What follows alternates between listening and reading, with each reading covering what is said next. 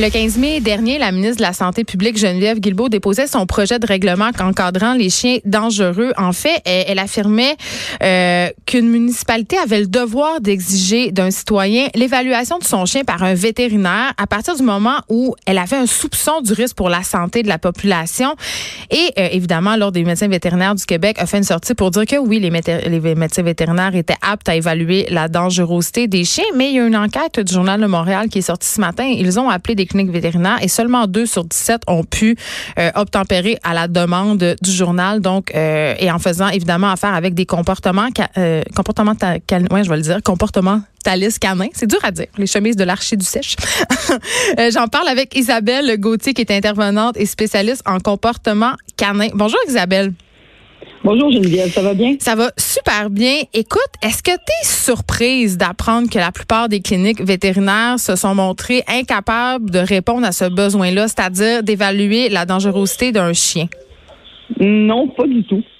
Ça t'a pas surprise? Mais pourtant, c'est là que les gens vont pour avoir des conseils au niveau du comportement canin. En fait, euh, je crois et je fais affaire aussi avec l'équipe de l'hôpital vétérinaire à Saint-Agathe-des-Monts que les vétérinaires sont ils ont, ils ont des études et ils sont formés pour soigner le corps et non la tête c'est une spécialisation en soi que d'aller au niveau du comportement canin.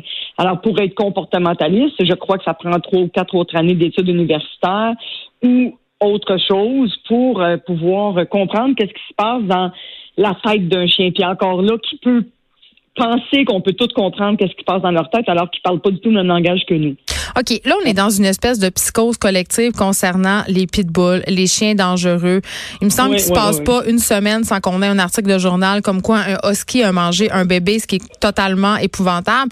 Euh, mais quand même, là, euh, il y a comme une pression de la population. C'est comme une patate chaude, si on veut. On sait pas trop quoi faire avec ces chiens-là dits dangereux. Et là, avec cette politique-là euh, de la ministre de la Sécurité publique, je me dis, est-ce qu'on pourrait envoyer des chiens innocents, entre guillemets, à l'euthanasie?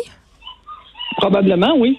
Parce que l'affaire, l'affaire est là-dedans que c'est souvent une mauvaise gestion du chien de la part de l'humain, parce que le chien étant un chien, il va répondre uniquement au patron moteur et à l'éducation qu'il a reçue. Donc, si un chien est mal géré, mal éduqué ou qui a tout simplement une maladie mentale, mais il peut arriver plein de choses désagréables comme ça, voire même meurtrières pour certains cas. Là, est-ce que tu me sors, il n'y a pas de mauvais chien, il y a juste des mauvais maîtres? Parce qu'il me semble que c'est plus compliqué que ça quand même. Non, non, je ne suis pas là-dedans, mais pas du tout. Euh, chaque individu est ce qu'il est. Il faut juste composer avec, puis voir si on est capable de garder ça, puis quel est justement le niveau de dangerosité. Euh, euh, nous, de la façon que moi je fonctionne, moi je vais parler pour moi. Que je peux pas parler au nom de tous les éducateurs canins. Non, mais tu es quand même comportementaliste, donc tu connais ton affaire. Absolument. Absolument. Donc, moi, ce que je fais, la première chose que je fais, c'est quand je vois un chien qui a eu des comportements soudains et que ça s'est jamais apparu, les comportements ne se sont jamais euh, manifestés auparavant. La première chose que je vais exiger, c'est un rapport médical complet. Est-ce que ce chien-là a des blessures? Est-ce qu'il y a des, est-ce qu'il souffre? Est-ce qu'il y a quelque chose de nouveau qui est apparu? Y a-t-il de l'arthrose? Y a-t-il une dysplasie? Euh, y a-t-il une tumeur? Y a-t-il, on le sait pas. Fait que d'abord, moi, je suis pas médecin. Alors, le premier aspect, c'est, regardons si physiquement on a des doutes raisonnables sur quelque chose, puis si tel est le cas, traitons-les. Maintenant, s'il n'y a pas de douleur physique, ben maintenant, OK, là, on, va dire, OK, là, je reprends le cas, puis je fais comme, parfait, donc l'aspect physique, il est, résolu. Qu'est-ce qui, est, qu'est-ce qui est arrivé? Là, je vais faire une, anamnèse. Mais, mais je, vais aussi évaluer le potentiel de dangerosité d'un chien. Mais comment on fait? Comment on fait pour évaluer ça, justement? Parce qu'il y a des critères, là. Oui, en fait, euh, euh, la grosseur du chien. Hein, c'est un chihuahua qui mord, les dommages collatéraux sont pas mal moins importants. Merci de le dire parce que je t'ai carré d'entendre qu'un pitbull c'est un chien euh, bien comme les autres puis que c'est relax là. on on se le cachera pas, c'est un chien de 100 livres. Ou c'est un chien de plus ou moins dépendamment des lignées parce qu'un Amstaff, un Staffordshire Terrier pèse environ 50, 55 livres. On parle pas d'un bouli. Donc, mais on s'entend qu'une morsure de ce type de chien-là, d'un molosse, est plus dangereuse qu'un chihuahua ou euh, je ne sais pas, moi, donner un autre exemple, mais Boston Terrier, qui lui aussi est quand même dans la variété des mollusques. Mais, mais tout ça pour dire que je vais évaluer la grosseur, il vit où, il est dans une famille, est-ce que c'est la première fois qu'il mord, euh, est-ce qu'il présente des, des, des, comportements de protection de ressources, est-ce que euh, c'est un chien qui a un niveau de tolérance qui est bas, est-ce qu'il est dans le bon milieu par rapport à lui, et est-ce que pour la société, si je me promène avec mon chien, je suis jamais certain qu'il va se revirer puis mort parce qu'il n'est pas tolérant, pour plusieurs aspects, là, pour plusieurs raisons, ben, est-ce que je peux exiger une part de la muselière en tout temps aussitôt que le chien sort de la maison? Donc, il y a toutes sortes de mesures qui peuvent être prises. Mais il, en reste pas moins que si la personne ne veut pas s'investir dans un processus de rééducation qui peut être très exhaustif et onéreuse, on s'entend là-dessus.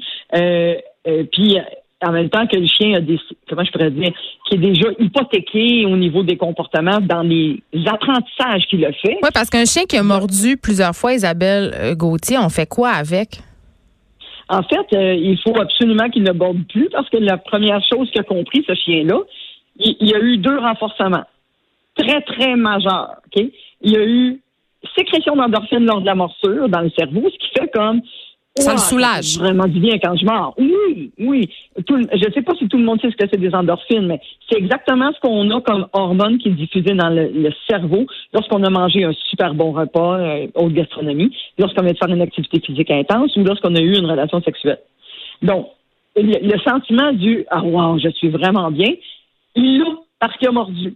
En plus de ça, c'est rare que quelqu'un va laisser sa main là quand il se fait mort. Donc, il y a eu un retrait de ce qui était dangereux pour lui, c'est-à-dire le contact, l'approche, la proximité, ou dépendamment si la morsure est faite par peur ou par prédation. Il y, a, y a comme tout ça à évaluer aussi. Mm.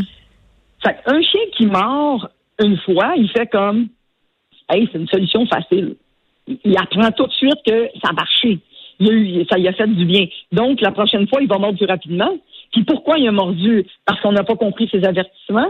Parce qu'il le dit clairement, mais que personne ne savait lire son langage?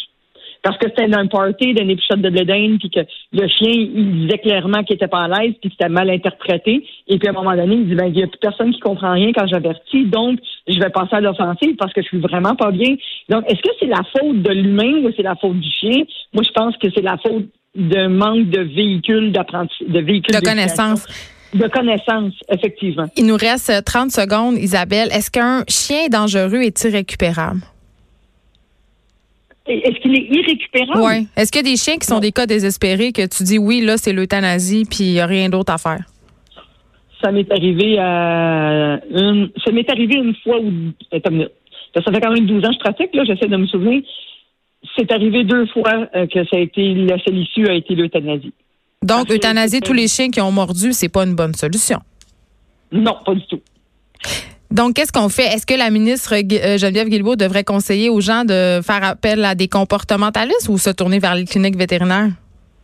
Ben moi, je pense qu'en fait, ils devraient travailler avec les deux. Mais ils travaillent hmm. avec des vétérinaires qui font affaire avec des éducateurs canins ou comportementalistes canins qui sont compétents, qui, ont, qui détiennent des techniques non coercitives, non aversives, puis qui ont été chercher de la formation, qui sont basées sur du behavioral, puis sur la connaissance du langage canin et de la psychologie canine. Donc, moi, je pense qu'à partir de là, on peut réduire de beaucoup, beaucoup, beaucoup le potentiel de dangerosité de certaines situations, du moins, euh, par la gestion, par la connaissance, etc. Merci beaucoup, Isabelle Gauthier. Tu es intervenante et spécialiste en comportement canin. Ce fut un plaisir, Geneviève. On se retrouve après la pause.